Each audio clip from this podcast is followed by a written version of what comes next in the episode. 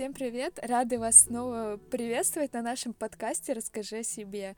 С вами сегодня я, Женя, и моя коллега Полина. И сегодня мы будем обсуждать очень важную тему, а именно работу во время учебы. Мне кажется, что каждый в студенческие годы хоть раз задумывался о том, что, может быть, мне найти какую-нибудь подработку, может быть, мне как-то заработать денег, нужно больше денег и так далее. Я думаю, что на третьем, на втором курсе уже многие хотя бы задумывались о том, куда пойти работать, как найти работу, как совмещать работу с учебой, как получить опыт работы еще до получения диплома, и тем более, как можно работать по профессии, и вообще, возможно ли это, не имея законченного образования. Так вот, наливайте себе чай, и сегодня нас ждет много интересного. Мы начинаем.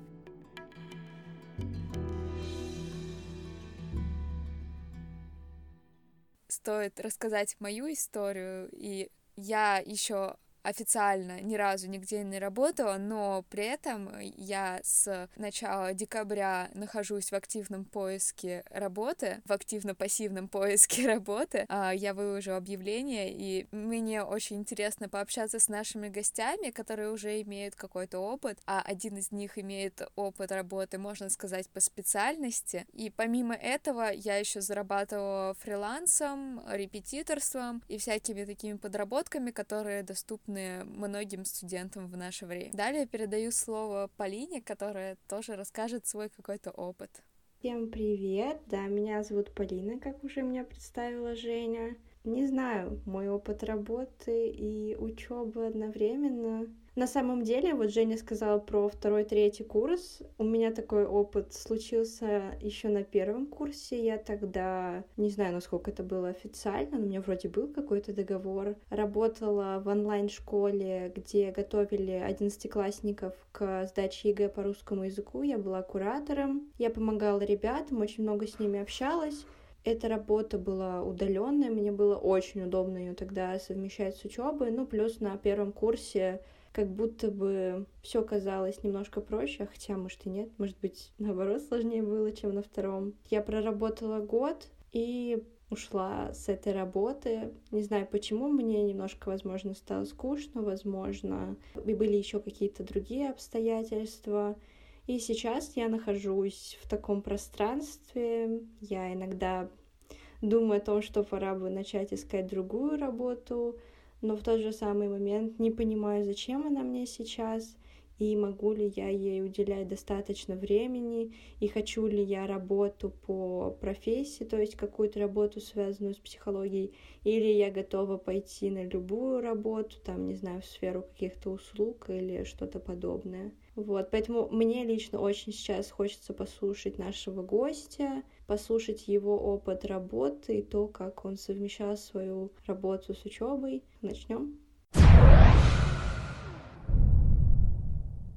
Так, сегодня к нам а, присоединился Святослав для того, чтобы поделиться своей историей. Мы рады тебя приветствовать, очень рады, что ты смог к нам прийти и хотим тебя послушать. Расскажи нам, пожалуйста, немножко о себе, кто ты вообще такой, где ты учишься, где ты работаешь. Я Святослав, мне девятнадцать лет, я до сих пор учусь в Сургутском политехническом колледже по специальности электроснабжения по отраслям. Работать я начал с прошлого года учебного, то есть на третьем курсе я совмещал учебу и работу полностью. И тогда я работал немного не по специальности, я работал, ну, в сфере логистики. Да, работал с транспортными компаниями и, по сути, занимался торговлей, не торговлей, а логистикой автосервисного оборудования. оборудование, все-таки я ничего не продавал. И сейчас, этот год, я, в общем, перешел на индивидуальный график. Есть такая возможность, если ты работаешь по специальности, ты можешь в своем учебном заведении написать заявление,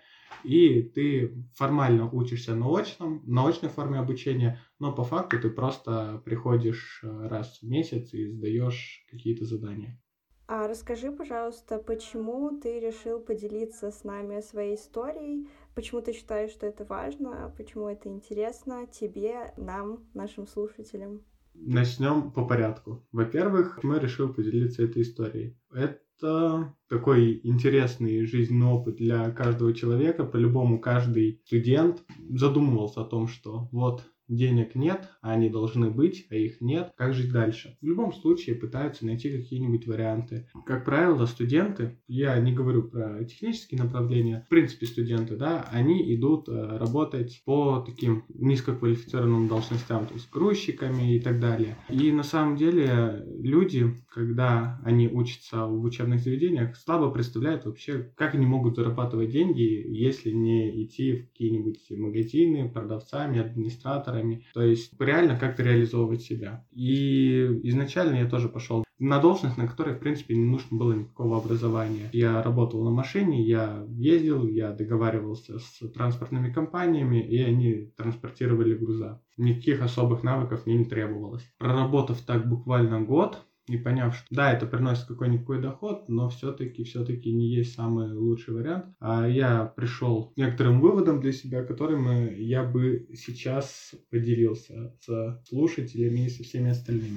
Так что да, я тебя понимаю, тебе есть чем поделиться, и ты понимаешь, насколько это важно многим студентам понять, с какой ноги делать первый шаг к тому, как заработать деньги и как найти свою работу. А расскажи, пожалуйста, как вообще, ну, я поняла, кем ты работал первый раз, кем ты работал во второй раз, но как происходил сам процесс поиска работы? Может быть, ты где-то искал в интернете, может быть, тебе советовали твои друзья, которые уже работают, может быть, родители на что-то натолкнули?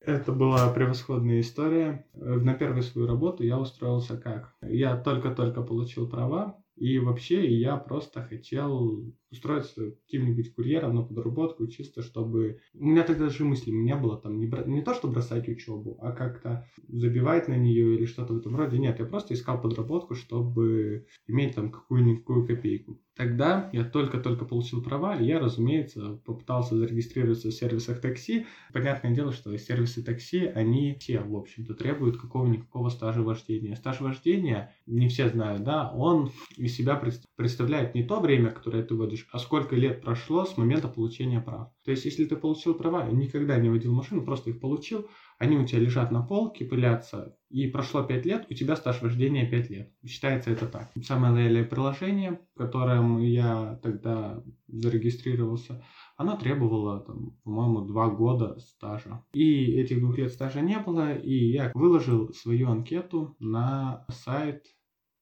не то ха-ха точка ру, не то зарплата точка ру, ну, и забыл про него. Просто забыл, потому что выложил, потом искал-искал, ничего не нашел, в пару вариантов позвонил. Даже устроился курьером одно время, но это был самый неудачный опыт из всех возможных, наверное. Вот, и все, я забыл про эту анкету, спокойно себе жил, учился, доучился второй курс, сколько, два месяца я так проучился. Потому что я получил права, получается, в апреле, нет, не в апреле, в мае, в июне я закончил обучение. И тут, когда я уже э, решал какие-то вопросы с своим куратором, чисто в колледже мне позвонили, сказали, вот, Святослав Вадимович, это вы? Я говорю, да, это я. По поводу анкеты звонят. А я думаю, ну, чем черт не шутит, почему нет? Поехал на собеседование, мне обговорили условия, которые меня, в общем-то, устроили. Сейчас бы меня эти условия не устроили, и, мне кажется, ни одного взрослого человека они бы не устроили. Я не хотел от жизни многого на тот момент. Мне просто понравились условия работы, а на зарплату я вообще не смотрел. На тот момент она казалась недостойной. Я так работал. То есть ты выложил объявление о поиске работы, забыл об этом, на собеседование не ходил. Я правильно понимаю? Суть в том, что я сначала написал объявление, и потом по этому объявлению мне выводились вакансии. И я по этим вакансиям, да, обзванивал. И я тогда устроился как раз на работу э, курьером. Это был ужасный опыт, как бы платили за заказы нормально, но этих заказов не было. И я банально мог просидеть шесть по восемь часов, реально до полуночи, заработать за день, ну, триста рублей, там, с двумя заказами, это было безумием. И долго ты так продержался? Нет, нет, я просто понял, что я ничего не ем, меня там не кормят. И я банально сейчас прихожу на работу, э, сижу там два-три часа, меня начинает мучить голод. И если я что-то скажу, куплю в кей эф си, то и у меня заказов так и не будет, я просто выйду в минус. Слишком мало приятного в том, что ты сидишь и абсолютно ничем не занят. Как бы лучше реально чем-то тяжелым заниматься, чем прям не делать вообще ничего. Это утомляет очень сильно. И поэтому проработал буквально недели полторы, и все. Я понял, что хватит с меня этого, и все, я просто забыл об этом, потому что никто мне поэтому не звонил, и про эту анкету я, соответственно, тоже забыл. Я никого не искал, и меня никто тоже не искал. У меня сейчас, можно сказать, похожая история с тем, что я в начале декабря начинала искать работу. Я выложила резюме везде, где только можно, посмотрела вакансии. Везде были условия, которые мне не нравились. Либо зарплата маленькая, либо еще что-то. Очень сложно найти работу без образования, без опыта. У тебя еще было преимущество в виде машины и прав. У меня этого нет пока что. Я недели две активно поискала, пару раз прошла на собеседование, но в итоге ничего не нашла. Сейчас я подрабатываю репетиторов, но все еще нахожусь в таком активно-пассивном поиске работы. И спустя полтора месяца мне снова начали звонить по этим объявлениям. Я на эти звонки не отвечаю, но сейчас мне стало интересно. Получается, реально могут позвонить спустя пару месяцев и предложить работу с достойными условиями. Это был единственный звонок, который мне позвонили именно по анкете. То есть на первую работу я устроился так, что я сам позвонил, сказал так и так, я вот увидел ваше объявление. Вообще просто хотел заработать деньги таким честным образом. У меня не было никакой особой цели, то есть я ни на что не копил. Я вообще как-то просто относился к деньгам, да, я, в принципе, сейчас тоже. Поэтому я согласился, типа, это было интересно, и я ничего не скажу, это реально было интересно. Особенно мне тогда, без большого опыта вождения, когда я начал первое время, это было очень утомительно. Когда ты проводишь за рулем очень много времени, это реально очень сильно утомляет. Ты набираешься опыта, ты вообще, ну, совершенствуешься над собой. Но в конечном итоге все равно первое время интересно, потом интерес, понятное дело, стухает. Я планировал устроиться чисто на лето, на пару месяцев. Больше мне как бы было не надо. А сейчас ты уже сколько работаешь? Сейчас я уже на другой работе работаю. Я планировал на пару месяцев устроился, а по факту отработал почти год. Потому что я отработал летом. И директор мне говорит: слушай, вот ты нас полностью устраиваешь, мы понимаем, тебе надо выходить на учебу. Давай так, ты работаешь по полдня, в зарплате, если ты будешь укладываться по всем отправкам, и как бы если ничего не будет проставить, по зарплате мы тебе особо даже не урежем. Ну вот условно у меня было тридцать пять тысяч, у меня стало тридцать тысяч. Я тогда подумал, а почему, собственно, нет? И это Это было на самом деле очень-очень мучительно. Учился до трех часов дня. Я тогда еще добросовестно учился. Так, учиться надо добросовестно, да, это все важно. А просто с учебой у меня никогда не было проблем, и поэтому я мог позволить себе некоторые вольности. Я учился очень добросовестно, и поэтому все пары я отсидел. Все, я садился, ехал сразу на работу. И понятное дело, что за неделю я все не успевал, потому что времени в два раза меньше было. И как раз я выезжал, были восхитительные пробки, потому что все транспортные компании, они, как правило, стоят в промышленных узлах. А с промышленных узлов выезжают вечером все вот эти вот работяги, создавая огромные вот эти вот пробки. Поэтому времени не хватало, выходил в субботу, выходил в воскресенье. В целом за месяц тот план, что был на неделю, я его за неделю закрывал. Это повлекло за собой некоторые другие проблемы, то есть отсутствие свободного времени полностью. У тебя нет выходных. Дошел до того, что я стал замечать, что вот у меня, допустим, это суббота выходной, в воскресенье мне надо выйти, но вот суббота выходной. Я просто не знал, чем его занять, просто не представлял себе. Я настолько вот погряз в этой рутине, что просто не представлял, чем можно заниматься в выходной, когда тебе никуда не надо. Было настолько прекрасное ощущение, вот ты реально начинаешь ценить, что у тебя есть свободный час, даже не то, что день, час. И в то же время ты понимаешь, что а на что мне этот час потратить? В моем случае день, вот на что мне его потратить? Куда сходить? Я живу не в мегаполисе и не в маленьком городе, то есть у нас есть и мегамолл, и все. Как бы ехать куда-то в какой-нибудь сити-молл, чтобы по нему походить, что, зачем? Ехать в кино, ну, тоже такое себе. Просто поехать куда-нибудь в кей эф си, ну да, поел в кафешке, класс. И просто, короче, ты не знаешь, чем занять свободное время. Ты хочешь сказать, что такой загруженный график, такой вообще темп и ритм жизни привели тебя к ощущению того, что ты не знаешь, чем заняться в свободное время? То есть работа и учеба отняли у тебя все увлечения, какие-то желания? То есть тебе хотелось просто отдыхать в этот день, да? Лежать там, не смотреть в потолок или в телефон? Ты настолько погружаешься в эту рутину, что у тебя не остается времени на свои увлечения, а когда это время появляется, ты не можешь вспомнить, а что тебя увлекало. И как бы со временем любое увлечение, даже самое горячее, оно начинает слабеть. Наблюдаем именно результат. Как бы ты пламенно чем-то не увлекался, ты будешь, ну, чувствовать холодок к этому увлечению, если ты просто им не будешь заниматься. Угу. А вот сейчас На самом деле такой момент не то что наступил, я так думал, что вот, надоело, но не было такой переломной точки, которая я сказала, все, типа, так больше не может продолжаться. Я закончил работать, потому что у меня началась учебная практика. У меня была специальность, которую я получал дополнительно. То есть я учился в колледже на электроснабжение, и дополнительно я получал специальность на слесаря КПА, и опять же деньги были, деньги мне тратить было не то чтобы некуда. Куда тратить деньги? Ни выходных, ничего. Я никогда не жалел денег на обучение. Поэтому я записался на курсы, которые тоже наш колледж проводил. Отучился, и в курсах была производственная практика. То есть я должен был найти организацию, в которой я должен месяц отработать. И суть в том, что когда ты проходишь производственную практику, тебя могут устроить оплачиваемую практику или неоплачиваемую. Не берусь говорить, как это происходит в гуманитарных вузах, но вот в технических так. Само собой, на неоплачиваемую практику я идти не хотел, потому что я не первый год учусь, я знаю, что это себя представляет. На оплачиваемую у меня были все шансы попасть, потому что мне уже было восемнадцать. И тогда я подумал, я, конечно, могу пойти в какой-нибудь Сургутнефтегаз, Федоровскнефть, да, не было бы абсолютно никаких проблем, и мне бы заплатили даже больше, чем я зарабатывал, работая на работе. Меня уже настолько все вымотало, думаю, а почему бы не совместить приятное с полезным? И я тогда начал искать возможности пройти практику в другом городе. Это достаточно интересный опыт. Вот изначально я планировал прямо вырваться из рутины. Хотел там на Дальний Восток, Калининград рассматривал. В итоге я прошел практику в Химках. Вот. И по сути, по сути, я месяц прожил в Москве, ну как в Москве. Технически я прожил в Химках, по факту я вот выходил из э, своего участка контрольно-измерительных приборов и автоматики, садился на автобус.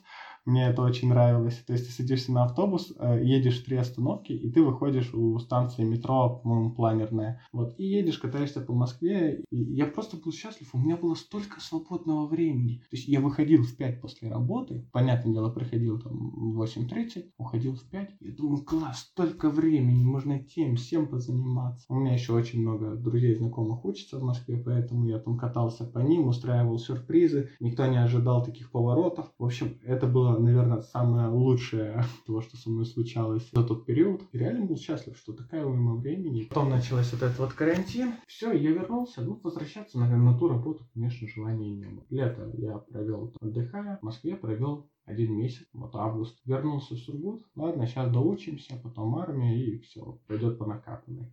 А в итоге ты нашел работу по профессии, да? Почти, да. Один мой товарищ, он учился со мной на вот этих вот курсах на КПА. Он говорит, вот, Свят, давай к нам. Я говорю, а зачем?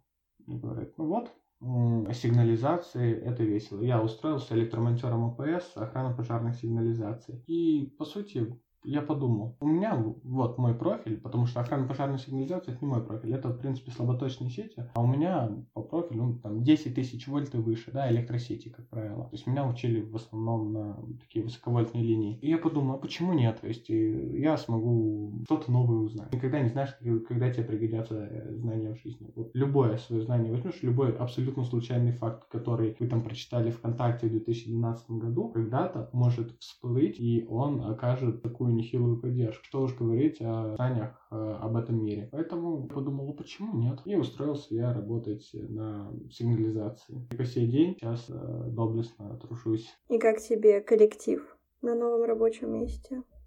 Коллектив превосходный. Что мне вот больше всего нравится, так это коллектив. Я мог многое сказать о том, что работа трудная, непонятная, но о чем я не могу ничего плохого сказать, так это о коллективе. Абсолютно классные ребята, и что мне нравится в техническом направлении, да, ну, я к гуманитарному отношусь несколько напряженно, то есть когда ты техник, все ценят в тебе какие-то профессиональные навыки, да, все с тобой как бы более-менее на равных, это достаточно хорошо играет в плане там самореализации. Ну, ты просто реально чувствуешь себя важным членом общества. Я не знаю, как это назвать, но это на самом деле реально здорово. К тебе относятся как к профессионалу. Как вообще работа обстоит? Я попал в, тот, в то подразделение, которое занимается чисто обслуживанием. Монтажами я почти не занимаюсь этих сигнализаций. Как правило, вот действующий объект, который монтировал не я и который никто не знает, как работает, то есть ты приезжаешь, с этого разбираешься, это, конечно, ну, свои минусы, свои запары. Как это работает? Вот какой-нибудь ООО «Моя оборона» сидит, и у них стоит там наш прибор на нашем обслуживании. Они звонят на пульт, если какая-то неисправность. В пульте сидят операторы, там девушки такие, с которыми они созваниваются, говорят, так и так, такая-такая неисправность.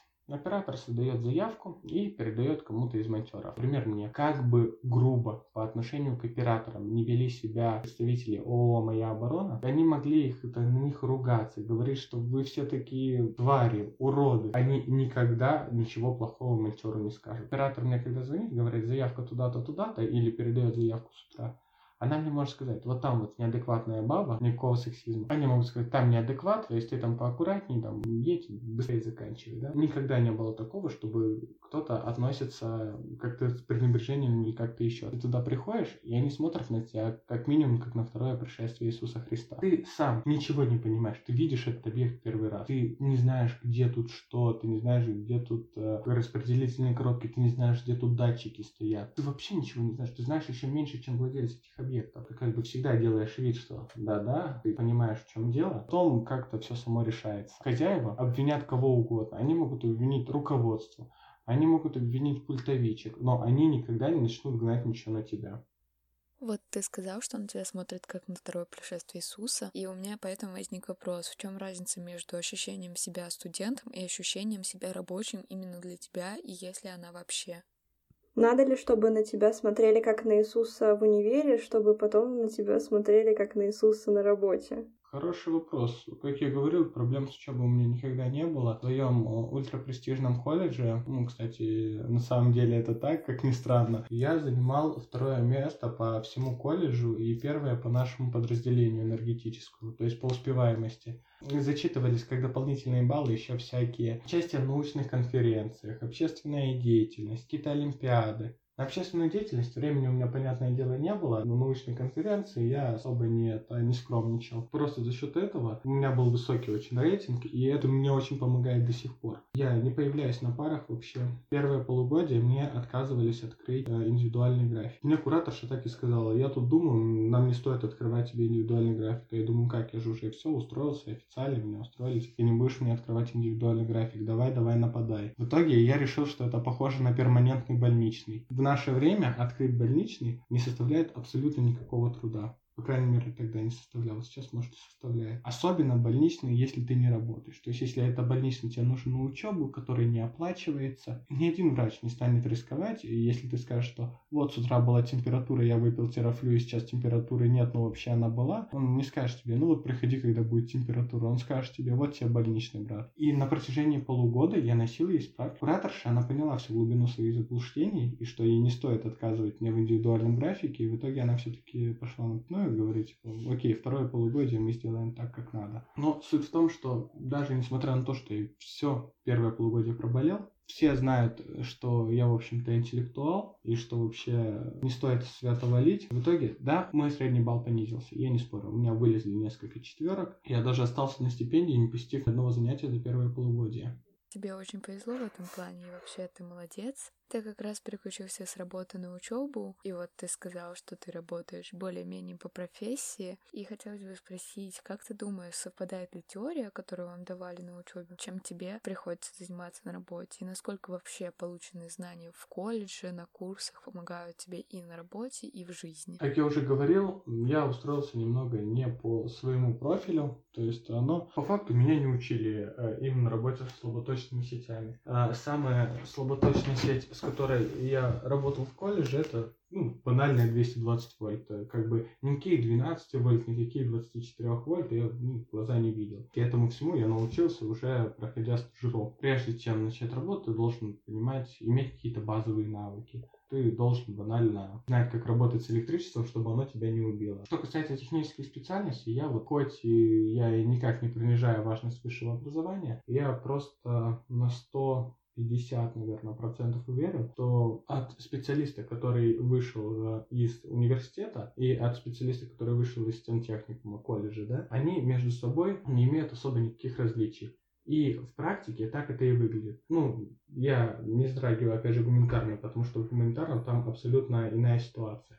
выйду я, например, с этим дипломом техника по специальности электроснабжения по отраслям, и выйдет какой-нибудь инженер с дипломом с высшего учебного заведения, тоже электроснабжение по отраслям. Пойдем мы работать в какие-нибудь Россети, пойдем вместе работать, устраиваться. Я не то что уверен, я абсолютно точно знаю, что это будет так, что мы вместе туда придем, нас вместе поставят на одну и ту же должность. Почему так? Потому что, по сути, высшее образование нужно только для возможности карьерного роста. Мы туда придем, нас туда скажут, что вот, пойдете работать там электромонтерами. И мы оба, независимо от нашего образования, закончили ли мы э, непрофессиональное или закончили мы высшее, мы придем на одинаковую должность. Но суть в том, что тот, кто закончил среднее профессиональное, может там подняться до мастера, а тот, кто закончил высшее, он может там до начальника цеха. Структура работает так, что вырасти в карьерной лестнице ты можешь только, когда э, человек, который сидит на этой должности, он или поднимется выше, или уйдет. И то, если не будет других претендентов. По факту, в профессиональной деятельности диплом нужен только для роста, и то для роста в крупных компаниях. Знаешь, честно, я вот разговариваю с тобой, и у меня создается впечатление, что разговариваю с человеком, который уже много-много лет работает, а не просто студент, который э, научился совмещать работу и учебу. И можно я тебе задам такой ключевой вопрос, наверное, сегодняшнего нашего разговора? А можешь ли ты, как человек с каким-то уже опытом за плечами, дать три кратких совета для студента, который вдруг когда-нибудь решит научиться совмещать работу и учебу? Ну, первое, самое главное, это не забивать на образование. И я не только говорю про учебу, а в принципе на изучение всего нового. Даже если ты не студент, даже если ты уже не учишься, все равно э, любой человек, который работает, неважно, сколько он там, неважно, сколько ему лет, нельзя забивать на э, свое образование. Потому что когда человек развивается, он живет. Когда он перестает развиваться, он начинает деградировать. Тут третьего не дано. Ты или развиваешься, или деградируешь. Никаких альтернатив. Даже если ты не учишься, даже если ты вот считаешь, что вот, у меня классная работа, мне там платят пятьдесят тысяч, больше мне и не нужно. Я вот сяду, буду тянуть жизнь вот этакого сибарита. На самом деле это просто такой тупиковый путь, потому что через двадцать-тридцать лет, да, когда уже будет за сорок, этот человек оглянется на свое прошлое и поймет, что как бы вся его жизнь, по сути, была до того момента, как он нашел вот эту вот работу с окладом пятьдесят тысяч. И все, на том моменте она просто остановилась. Интересное мнение. Ну, иногда кажется, как будто бы работа дает толчок, наоборот, к развитию, но я понимаю, что для кого-то это действительно может стать, наоборот, тупиковой ветвью. Угу.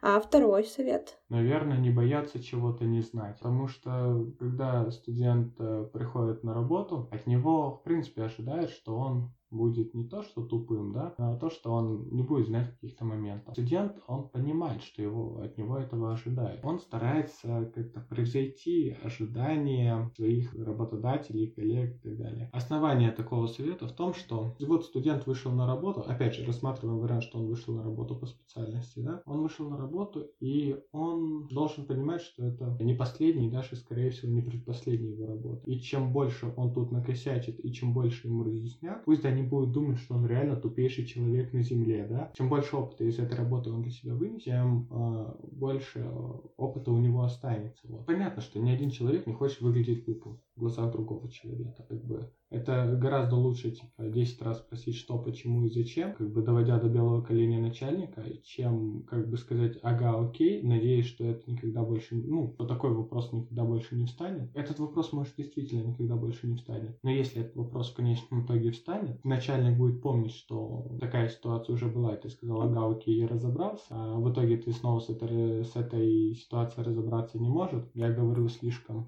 витиевато, но вы же поняли меня, да? Да, я понимаю. Это вообще твой совет, он, мне кажется, не только для работы, он вообще для любой деятельности в жизни. Ошибаться можно, нужно, и это полезно, потому что ты получаешь со своими ошибками опыт, который обязательно тебе пригодится в дальнейшем. Да, я тебя абсолютно понимаю. И третий, последний, заключительный твой совет. Поймите вообще, необходима ли эта работа на самом деле. Потому что, когда человек начинает работать, он, ну, все, не то, что пути назад уже нет. Если в этом нет особой необходимости, ну, то ну, блин, лучше не надо. Потом, потом это очень сильно поменяет взгляд на жизнь. Ты начнешь видеть в деньгах, не всегда, не всегда, далеко не всегда, но ты начнешь видеть в тысячи рублей, не тысячу рублей, а вот условный день, который ты там потратишь на заводе. Это очень, очень сильно поменяет отношение ко многому. Поэтому, на самом деле, если нет необходимости работать, то лучше заняться развитием, ну, саморазвитием. Да, да, это прям очень круто, то, что ты сейчас сказала. Как будто бы немножко оставить себе время побыть студентом, у которого есть время на учебу, и на друзей, и на саморазвитие, и на все-все-все. Очень круто. Я прям понимаю и чувствую, о чем ты. Да, деньги, деньги это не главное. Да. Лучше реально потратить время на друзей, потому что если вот так вот уходить в работу, как я в свое время сделал, просто обернешься и заметишь, что у тебя нет, в общем-то, ни друзей, ни любви, ни времени на хобби. Все, что у тебя есть, это работа и деньги. Хорошо, спасибо тебе большое, Святослав. А, прям огромное спасибо за то, что ты поделился с нами своим опытом. Спасибо за то, что ты рассказал о себе. Это было очень интересно мне, Жене. Я думаю, это будет очень интересно нашим слушателям. Мы желаем тебе удачи. А, да, так сказать, смею надеяться, что мудрость перейдет из поколения в поколение. Дорогие слушатели, мы с вами сейчас познакомились с опытом Святослава, который очень любезно, интересно и распространенно рассказал про то, как он научился совмещать работу и учебу, что это ему дало, какие плюсы и минусы он видит в этом. А сейчас я предлагаю вам послушать нашу следующую гостью, которая, кстати, будет намного ближе нам с Женей, потому что она психолог, и она расскажет про то, как она искала работу в этой сфере, как она училась совмещать ее с учебой и к чему это все привело. Итак, сегодня к нам присоединилась Женя для того, чтобы поделиться своей историей. Привет, Женя! Мы очень рады, что ты смогла прийти. Расскажи нам о себе, почему ты вообще решила поделиться своей историей, о том, как ты работала, и почему ты считаешь, что это важно для других. Привет всем еще раз. Меня зовут Женя. Сейчас я учусь на третьем курсе Высшей школы экономики на программе «Психология». Я часто сталкиваюсь с какими-то вопросами от однокурсников или сокурсников, или друзей из других вузов, которые озадачены вопросом поиска работы, вопросами совмещения работы с учебой. И поскольку я уже на протяжении года параллельно с учебой э, работаю, э, мне показалось, что, возможно, э, моя история будет интересна слушателям подкаста, потому что она пересекается с теми э, темами, которые освещает подкаст. Женя, расскажи, пожалуйста, кем ты работаешь? Э, я сейчас работаю ай ти-рекрутером, то есть я эйч ар-менеджер, э, который подбирает ай ти-специалистов в компании. Это как-то связано с твоим направлением, э, на котором ты сейчас учишься? Скажем так, э, сейчас, наверное, Наверное, уже не совсем, но когда я пришла на работу, я тогда училась на втором курсе. В тот момент я, наверное, планировала, что я буду продолжать и учиться, и развиваться в направлении организационной психологии, да, которая связана непосредственно с какими-то рабочими процессами. Мне на тот момент все это было очень интересно, и я как раз искала стажировки там, по направлению эйч ар, потому что мне казалось, что это там супер какие-то смежные э, вещи, там психология и э, работа эйч ар. Вот, после того, как э, я устроилась на работу, я поняла, что это не совсем так, и мои какие-то первоначальные представления, они э, разрушились, и мое представление о том, что происходит на работе, стало э, более реалистичным. Э, поэтому, наверное, сейчас нельзя сказать, что то, чем я занимаюсь на учебе, и то, чем я занимаюсь на работе, это какие-то супер связанные между собой вещи. И также нельзя сказать, что, что моя работа, она будет в дальнейшем вытекать из моего учебного процесса. Вот, я изначально планировала идти на социально-организационный трек, вот, и продолжать обучение там, но после того, как я получила опыт на работе, я поняла, что, наверное, это не имеет большого смысла, потому что на работе используется достаточно ограниченный функционал инструментов, и ему очень легко обучиться на практике, для этого там не обязательно обязательно учиться два года на организационном треке, и, в общем, в итоге я выбрала э, личностный трек э, для того, чтобы потом развиваться в этом направлении. Как происходил поиск работы и как ты вообще ее нашла? И сложно ли вообще найти работу, находясь на втором курсе? Вообще, как получилось, что я начала искать работу? У меня был небольшой такой кризис по отношению к учебе, потому что а, у меня пропала мотивация, и закрались какие-то мысли, что а там ли я нахожусь, это действительно ли это то, чем я хочу заниматься, насколько там это соответствует каким-то реальным задачам. И а, поскольку у меня было достаточно много свободного времени, я не считала, что я там очень загружена на учебе, а, я решила попробовать а, походить на разные стажировки. То есть изначально у меня не было плана вот именно найти работу, работу, на которую я буду ходить там каждый день, зарабатывать деньги. У меня мотивация была изначально просто попробовать, просто посмотреть вообще, что есть в мире. Я составила небольшое резюме, вот, и я стала смотреть, какие есть на Хедхантере вакансии для людей без опыта. Какие именно есть стажировки по эйч ар-направлению. Их было достаточное количество, вот, были неоплачиваемые в основном, но тогда мне это было не принципиально. И э, на некоторые вакансии, там, ну, в пределах, наверное, десяти штук, э, я откликнулась, где-то вообще не было никакого-то фидбэка, где-то мне предложили пройти первичное интервью. И э, на тот момент мне, наверное, больше всего хотелось а, попасть именно на стажировку в ай ти-рекрутинг, потому что до этого я читала, то это одно, наверное, из самых а, перспективных направлений именно в рекрутинге.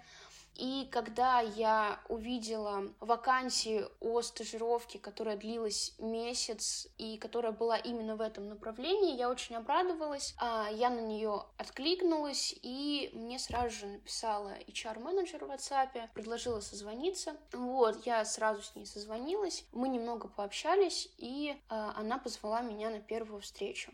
Если более конкретно отвечать на вопрос, наверное, именно работу студенту найти сложно, но найти стажировку а, не так сложно, потому что многие а, работодатели ищут а, именно студентов на неполную занятость, а, которые будут проходить стажировку, возможно, и даже, скорее всего, она будет неоплачиваема. Но именно в качестве получения опыта это возможно. А расскажи, пожалуйста, вообще про то, как проходил процесс твоей работы и как ты это совмещала с учебой. То есть, ну, ты вот говорила, что у тебя был кризис в учебе в тот момент, когда ты как раз-таки начала искать работу. А что происходило потом? Когда я пришла на работу, собственно, я заранее э, проговорила о том, что я студентка, и что я не смогу работать на полный рабочий день, и что у меня нет какого-то там суперфиксированного расписания, потому что, ну, все, все знают, что у вышки нет стабильного расписания. Вот, и мы договорились, что я буду в начале каждой недели писать, какие именно часы я смогу быть в офисе, так, чтобы набиралось хотя бы двадцать или двадцать пять часов в неделю. В начале каждой недели я смотрела, какие у меня пары стоят в расписании, и относительно этого отталкивалась, какие там часы я смогу проводить в офисе, с учетом, естественно, времени на дорогу. На какие-то пары мне приходилось, наверное, забивать. Был маленький вес посещаемости или активности. Я могла ими пренебречь и, например, не пойти на одну из этих пар, вот, а пойти на работу. А домашние задания, проекты? Ну, вышки у нас это очень популярно и необходимо. Как ты с этим справлялась? Ну, на большую часть пар я все-таки ходила, поэтому я была в курсе того, что на них происходит. Если я не посещала пары, то я спрашивала у людей, ну, у однокурсников, с которыми хорошо общалась, что вообще происходит, вот, что нужно сделать. И, ну, не знаю, мне как-то удавалось в этот процесс влиться, просто узнать, что нужно, и делать это, не посещая пару. Прочитать что-то по этой теме, или посмотреть, какая рекомендованная там литература в ЛМС стоит, для того, чтобы быть в курсе происходящего. Оставалось ли у тебя время на какой-нибудь отдых при таком графике, и как ты вообще отдыхала при этом? Потому что вот прошлый гость сказал, что хоть у него и было мало времени на отдых, он даже не знал, как ему отдыхать, потому что все остальное время его было занято учебой или работой. И остается ли время там на друзей, на семью, на какие-то отношения? Ну, на самом деле, учеба с работой действительно занимают э, большую часть моего времени, потому что в некоторые дни мне приходится там работать и учиться по десять-двенадцать часов. Если складывать часы работы там, и часы, которые я провожу на парах, к счастью, сейчас дистанционно и учеба, и работа, поэтому здесь немножко проще, потому что не нужно там тратить много времени на дорогу. Поэтому времени у меня остается совсем немного, и оно остается вечером только, и у меня уже нет сил заниматься каким-то там активным хобби, что-то для себя изучать. Просто хочется там лежать, смотреть какие-нибудь э, видосы смешные, и на этом все. С друзьями и с личной жизнью на самом деле совмещать получается. У меня есть молодой человек, с которым мы стабильно видимся на выходных. На неделе ни у него, ни у меня не получается, к сожалению, увидеться, но мы нашли для себя такой выход, что мы вместе полноценно проводим а, все выходные, и это дает мне большое количество внутреннего ресурса, какой-то поддержки, понимания, взаимопомощи, которые помогают мне справиться с тем стрессом, который накапливается в течение недели. А расскажи, пожалуйста, про коллектив на рабочем месте. Как тебя приняли, если считать, что ты студентка, если считать, что ты без опыта, как к тебе относились, какая была вообще атмосфера? Мне, на самом деле, очень сильно повезло с коллективом. Я переживала, что там меня не примут, или что мне будут там давать какие-то самые тупые задачи, потому что я стажер, без опыта, там какие-то бумажки перекладывать. Но когда я пришла, все отнеслись ко мне с очень большой поддержкой. Я очень много тупила и не понимала, как что нужно делать, там, как разобраться с корпоративной почтой, что нужно отправлять, кому нужно отправлять, там, кого ставить в копию. Каждое самое мелкое действие мне объясняли, как делать. Если у меня возникал любой вопрос, на него тут же могли ответить. И там какое-то первое стеснение, которое у меня было там, относительно вопросов, относительно того, что, что делать, если я вдруг накосячу, оно достаточно быстро прошло, потому что все ребята были максимально дружелюбными в команде. И в целом я могу сказать, что у нас достаточно сплоченный коллектив. Все люди как-то очень похожи между собой по духу, по мировоззрению. И, наверное, еще имеет значение, что у нас молодой коллектив, люди, которым не больше тридцати лет, и поэтому у нас очень много каких-то общих тем, шуток, которые мы можем обсудить друг с другом. В этом смысле никаких проблем, к счастью, не возникло.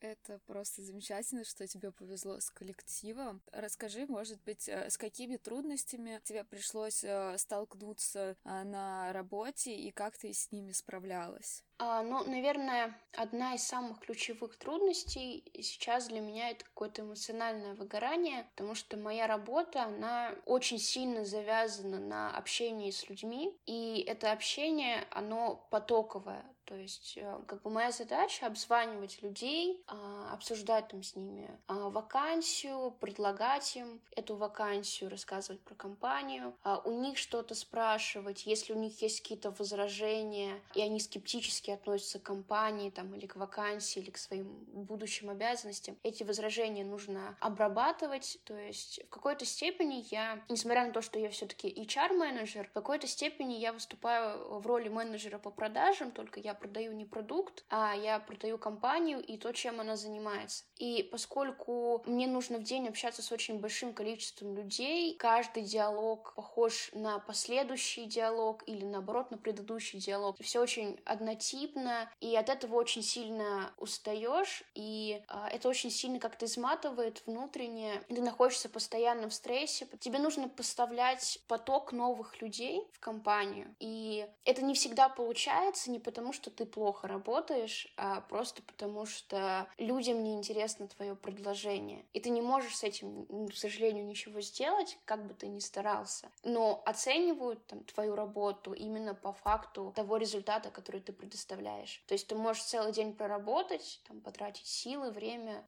эмоциональные ресурсы, но при этом не получить никакого фидбэка от того, чем ты занимался. И пока, наверное, я не могу сказать, что я с этим прям супер справляюсь. Ну, я стараюсь как-то, наверное, переключаться на другие рабочие задачи, если они есть. Но если их нет, мне как-то приходится работать через силу и заставлять себя звонить всем этим людям и по десятому разу за день один и тот же диалог с ними проговаривать.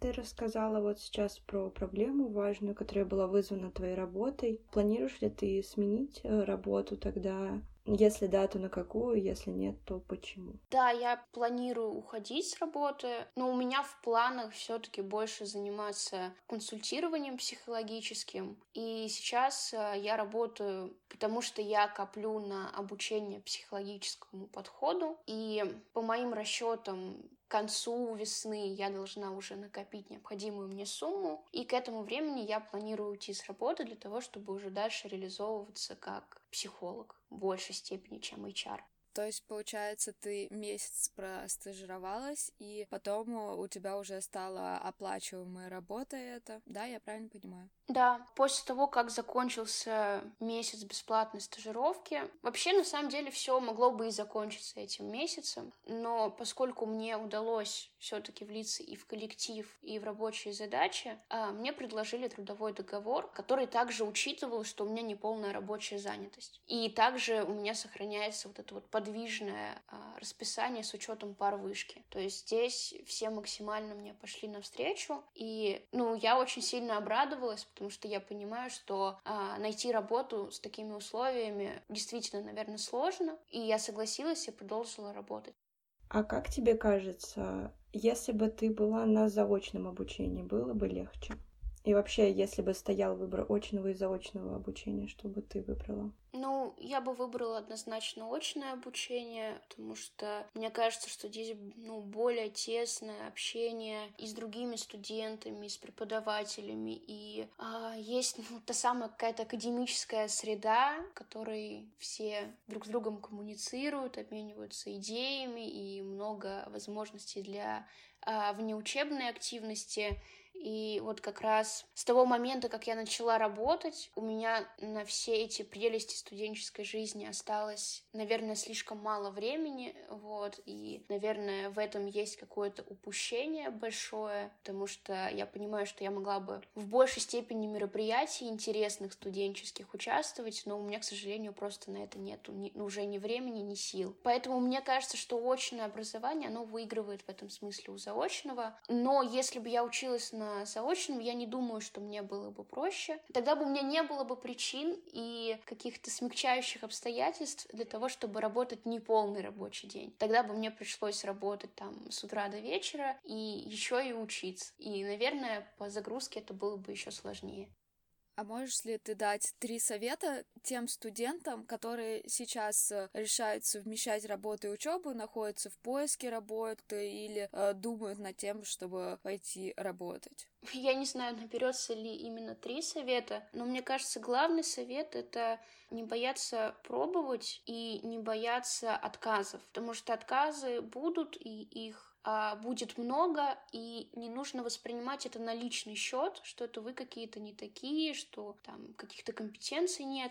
Это может быть связано с чем угодно, это может быть связано с тем, что какие-то там абсурдные требования, которые предоставляются эйч ар-менеджеру этой компании, или просто потому, что там политика не брать а студентов, не окончивших высшее. Но будут и те компании, которые согласятся там взять студента а, на стажировку или на работу. Вот, наверное, это такой первый момент. И второе — это не бояться неоплачиваемых стажировок. А, я понимаю, что сложно тратить там свои силы и время, то, чтобы работать и не получать от этого там какого-то фидбэка, в том числе финансового, но у этого есть и положительные стороны, потому что а, это возможность а, попробовать индустрию изнутри, посмотреть, какие есть отличия того, как об этом рассказывают в университете, и понять, вообще подходит эта сфера для тебя или не подходит. И, ну, если говорить вот про третий совет, когда уже нашли стажировку или работу, нужно сильно заранее планировать свое время, чтобы учитывать там и дорогу, и то, сколько часов конкретно учеба и работа будут занимать, и сколько часов будет занимать там домашнее задание, хотя бы ориентировочно себе там каждую неделю, каждый день э, расписывать и смотреть, когда какие окошки, для того, чтобы все свои задачи решать, потому что может возникнуть такая ситуация, что там под конец учебы накопится очень большое количество долгов, которые там ты вовремя не смог сделать, но потом у тебя не будет времени для того, чтобы успеть это сделать, потому что ты продолжишь жить в таком же режиме, там работа плюс учеба, только еще и с этими долгами.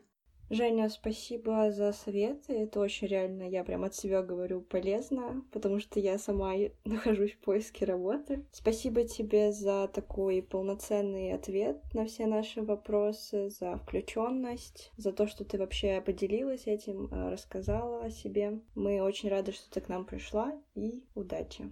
А, спасибо вам большое, тоже было очень приятно пообщаться. Мне был очень полезен тот опыт, которым ты поделилась, потому что я сейчас тоже нахожусь в поиске работы или стажировки и тоже думаю насчет того, чтобы идти в эйч ар, и было очень интересно тебя послушать. Еще раз спасибо, а дорогим слушателям мы говорим пока и до встречи в новом выпуске подкаста.